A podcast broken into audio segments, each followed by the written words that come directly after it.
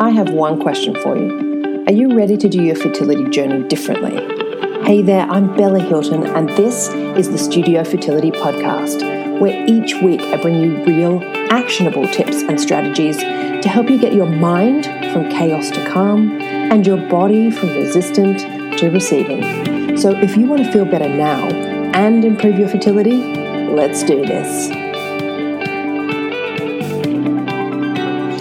Hey everyone, and welcome to the Studio Fertility Podcast. I am your host, Bella Hilton, and today I'm doing something a little different because I put a question out on my Instagram stories um, a little while ago and asking people basically what they're afraid of when it comes to IVF. And I was looking for those real specifics so I can really help people to narrow down what it is they're afraid of and how to overcome that.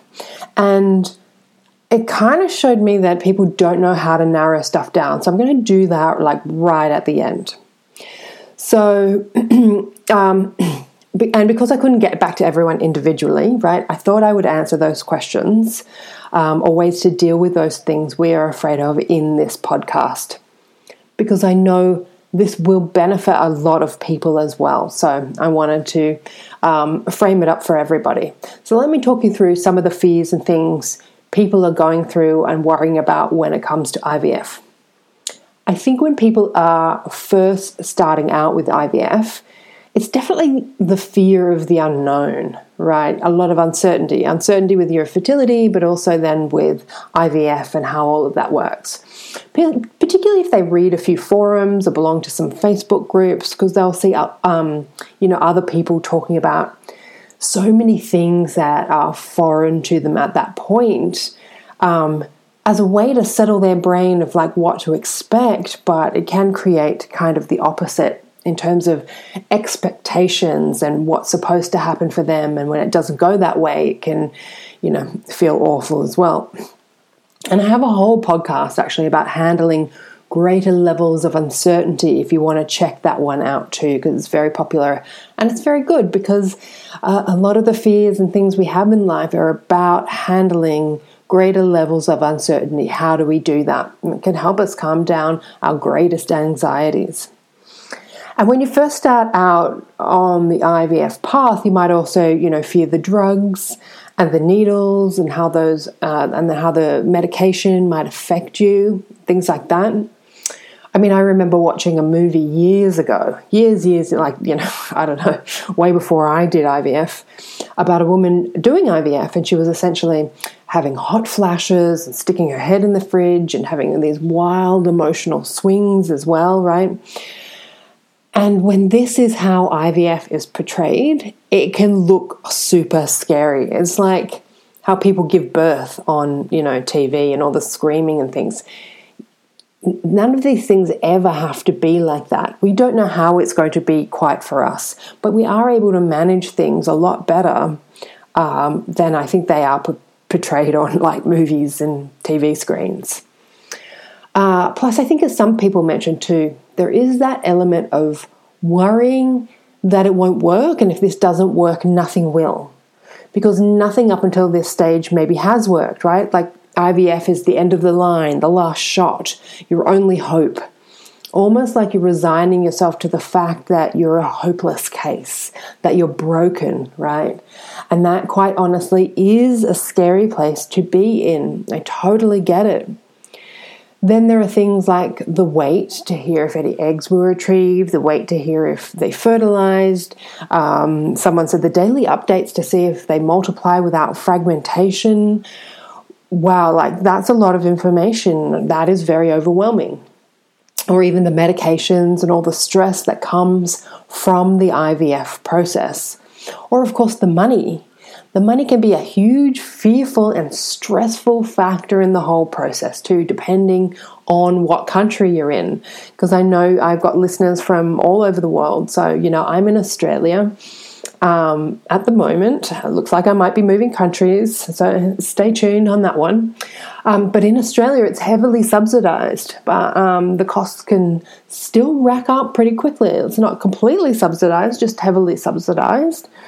Um, and you know, when you're doing multiple rounds of IVF, that can all start to add up, and it certainly did on my credit card. Um, now, the USA is um, like my heart goes out to the people in the USA because it's horrendous, horrendous for costs with IVF and many other countries, and some are um, a lot luckier, so that's good as well. So when it comes down to it, though, it's more fearful. It, it, seems more normal, doesn't it? When, when I've listed all this stuff, to be afraid of IVF, it's more normal to be afraid of it and all the things that go along with it than it is to embrace it. You know, wouldn't you say? Do you relate to that? Because it is such an emotional roller coaster. So, I want to talk to you today about all these fears so we can actually start to get you more excited about the process than fearful of it. Yes, I said excited. I know. I know that might seem like a far fetched, far off, distant thing. Uh, because I maintain that IVF can be a magical and special process too, even regardless of how it turns out. Oh, I know, um, that's a big one. For those of you who follow me, you would probably know, right, that I love tea. I mean, I love tea. Not just love tea, I love it. I'm drinking some tea right now. My favorites at the moment are a French Earl Grey and an apple and ginger. They are just so good. I'm going to take a little sip now. Mmm delicious.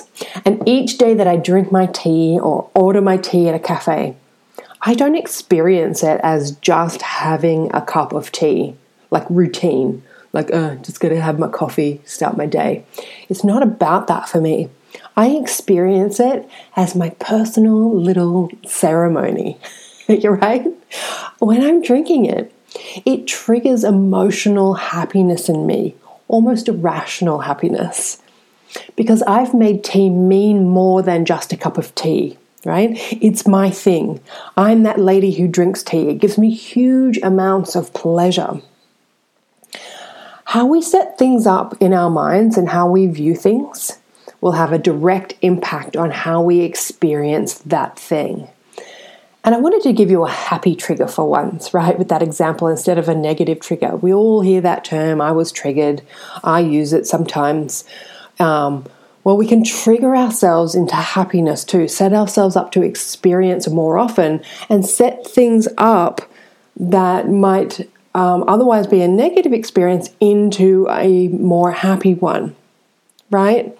So I think you can see where I'm going with this for IVF. So when it came to IVF for me, um, let me tell me my own personal experience. Because of where I was at, I didn't go in just thinking it was a medical procedure. I didn't. I didn't really view it as a medical procedure, even though it is. For me, I saw it as a real opportunity, a real opportunity to become a mother when nothing else had happened before, because I'd been trying for 10 years at this stage, right? And I've gotten myself happy and I'd gotten myself to a place where I was just enjoying my life.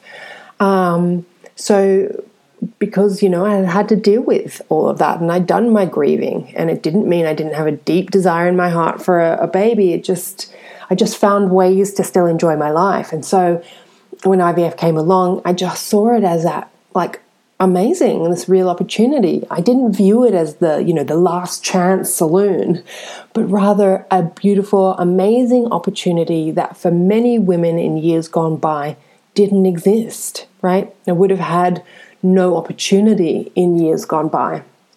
I honestly thought of myself as lucky that it existed at all. You know, I laughed at how much my life revolved around technology, actually. I was a, a digital marketing manager at the time. My husband worked in IT. I met my husband online via an app, and now I was embarking on IVF, right? My life was about technology. And so I just, just sort of see it that way and, and chose to embrace it. So you can see how our lives are a matter of the perspective, the lens we choose to view it with, and that lens, that filter, then creates our experience of it. I was honestly excited to start. Now, I never sugarcoat things because, of course, I've been like myself through um, heartbreaking IVF failures or miscarriages. I've sat there with clients who have been through um, you, you, know this stuff as well. I'm not immune to it, and I'd never sugarcoat things because, of course, there is so much that can go wrong with the IVF process, where the um, process can break down, where it's not successful. Right? It's not all skittles and rainbows and cups of ceremonious tea and and just the way you view it. Sometimes, like I do get that, and the emotions and the expectations that go into doing a round of IVF are real and they are big um, because it can be heartbreaking too. Like I said said. And just because I had a positive perspective going in did not make it any make me any less invested in the outcome. But I guess I never assumed it would work either. I didn't I guess I didn't need it to work. I was resigned to it maybe not working. Um, I was a little bit more open, but it doesn't mean I wouldn't have had to have grieved my way through it if it didn't work. Okay, again, that still would have meant Right.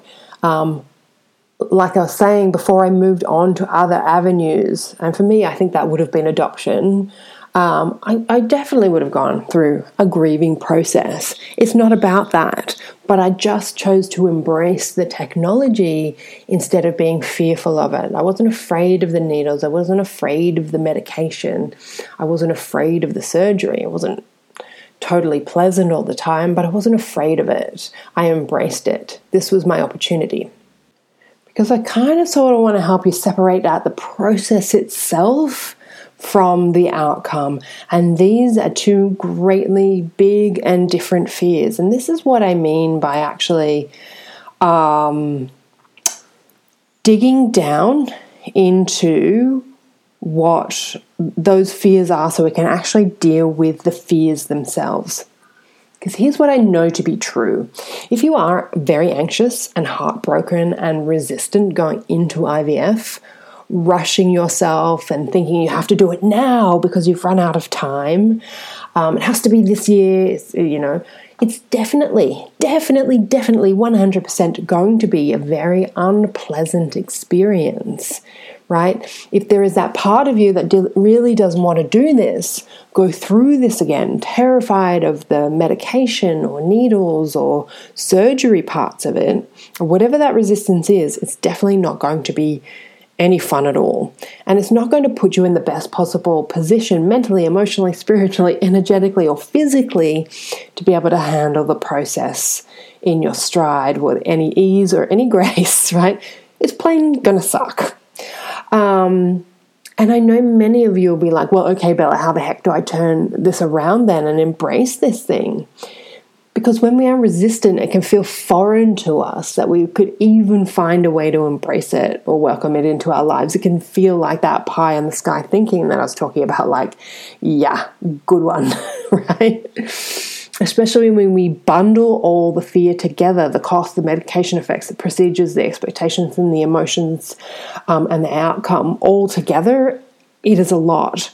I often have people telling me, you know, I ask them, what is it specifically that you're afraid of? Where's the fear there? Where, what are you scared of? And they go, well, it's everything. Everything. That's a lot, right? And I can tell you right now, it isn't everything. I've never had a client who was afraid of everything. That's a lot of things. when I actually reflect on my first cycle, um, straight up, I was actually afraid of the needles. Um, not that I'm afraid of needles, blood tests, things like um, you know vaccinations. Like I will get them, um, but you know having to stick the needle in myself, right?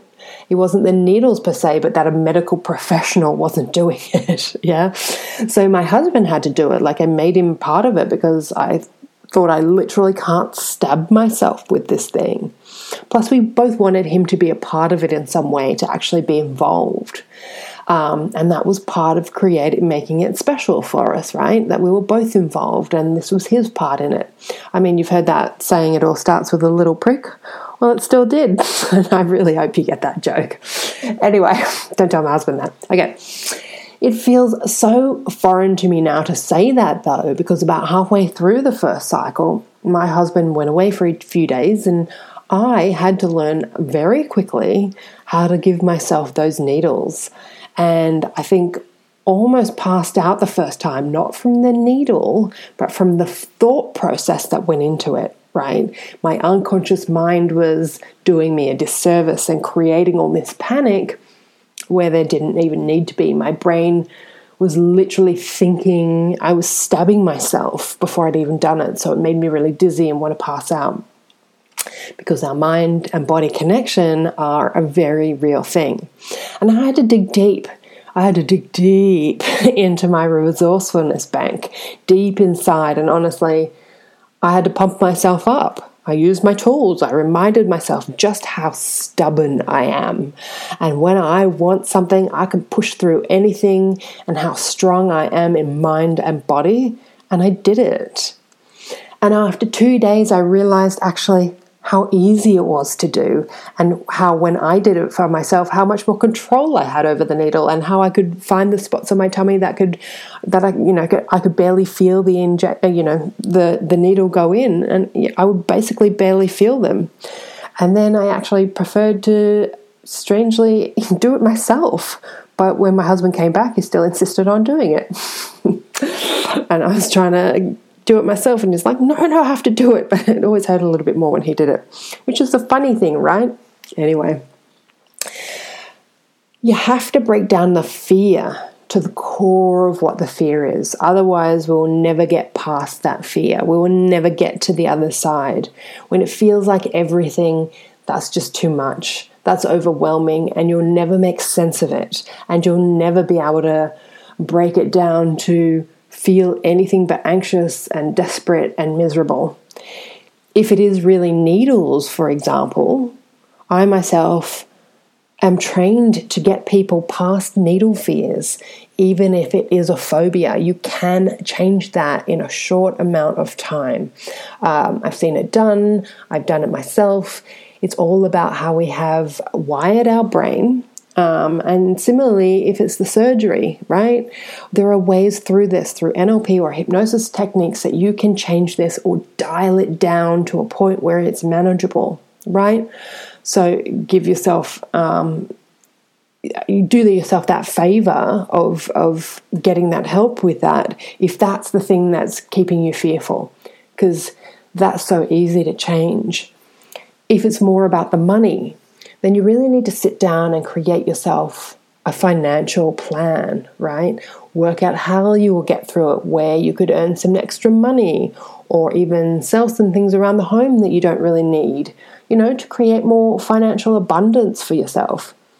I know it doesn't seem like it is always that easy, but there are always ways, and there are people that can help you with that as well. If your fear is more about each part of the process, then pinpoint exactly what part of the process it is and what you are making it mean. Most of the time, we don't really fear the idea of how many eggs we will retrieve. We just think that um, uh, we just think that the number of eggs gives us this greater opportunity, and that's not always the case. Um, you know, I got four eggs on my successful cycle. I'd had eight at other times it wasn't the number of eggs, it's more about the outcome. You know, so we're not worried about how many eggs we will retrieve or how many are mature and all that all that kind of stuff. That's the tangible stuff that your mind, your conscious mind wants to know to have some hope to grip onto to have some opportunity, right? And yes, it's devastating when you have nothing to transfer, but the fear isn't about having nothing. The fear is usually about what we're making it mean. Okay, um, not that I wish anyone getting none, and that's very devastating, and you have to go through a real grieving process with that. But the fear is then that we come back to I'm broken. I am a failure. I will never be a mother, right? See, that's the real fear. I will never be a mother. If IVF doesn't work, nothing will. I won't ever be happy without a baby. I'm letting everyone down, right? It usually comes out to that we make these things mean one of, you know, something like this. And that's the real fear. That's honestly where a lot of the fears I see end up with my clients when we trace them fully to their real conclusion. What is it I'm really worried about? And you know what? That's great because once you know what your real fear is, then you start to work on that.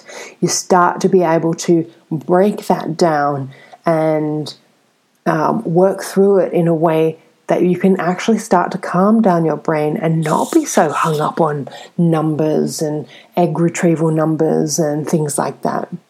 I know many of my clients who have decided after working with me not to get hung up on the number of eggs retrieved and things like that and they and they might only get an update on day 3 or day 5 depending on what their testing or transfer plan is like they might not even uh, let the doctor tell them how many eggs they retrieved. They just might be like, yep, we got some, or no, right? No numbers even because um, they know by that stage what is done is done and they can uh, debrief and find out about it afterwards if it was successful or not, right? So it's not about not having the information ever if you want it or need it eventually. The information will still be held by the clinic. It's just that they decide it's easier to have only one update instead of daily updates about everything. It's a real letting go, a process, and, and they realize what will happen at that stage will happen so they can remain calmer and more at peace through the entire process. Now, don't get me wrong, I'm not even sure I could do that. to be honest with you, um, it'd be interesting, but th- this is sometimes what people do when they work with me.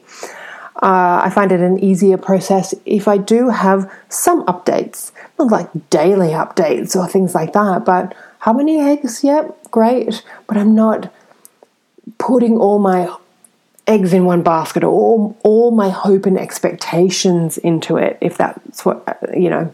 So there's different ways. You can get the updates and manage your emotions better or you can not get the updates and that helps you manage your emotions.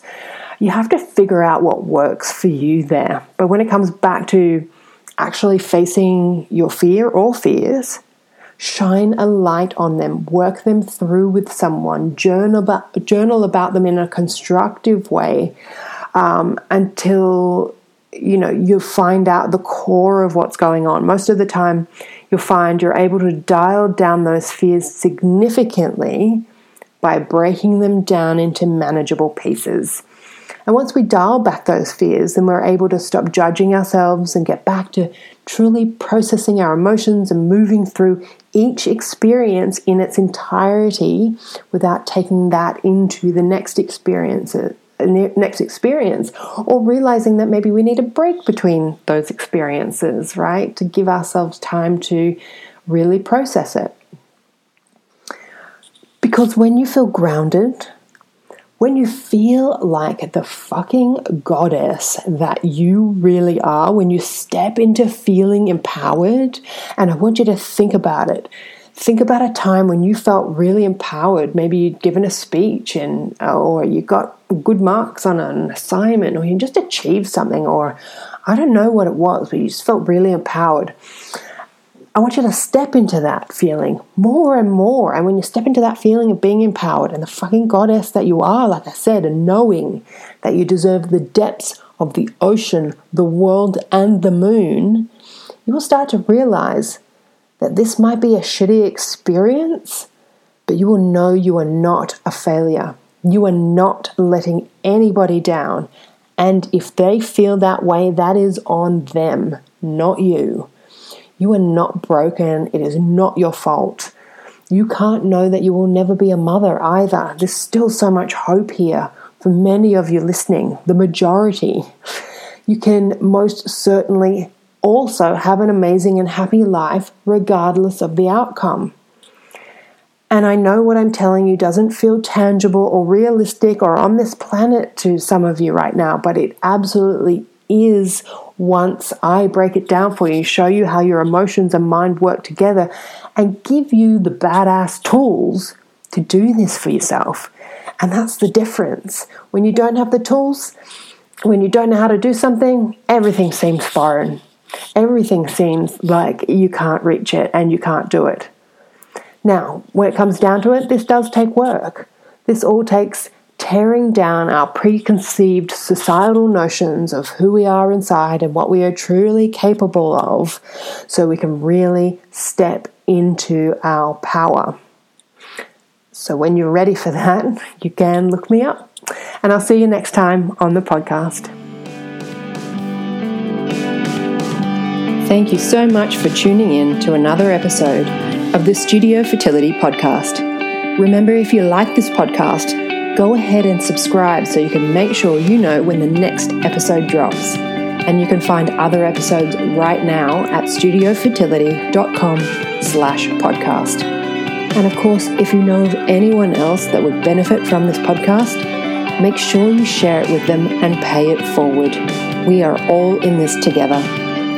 Make sure too that you give us a five star rating to help others find this podcast. And let me know how this podcast has benefited you by leaving a review so I can continue to deliver more great content that I know you want and need. And if you're starting to find that your infertility journey is getting the best of you, please head over to my website at studiofertility.com slash meditation and you can get instant access to a week of learning all about meditation, hypnosis, and visualization, how to use each one, and how they benefit you, and of course, some actual tracks to start to calm your nervous system.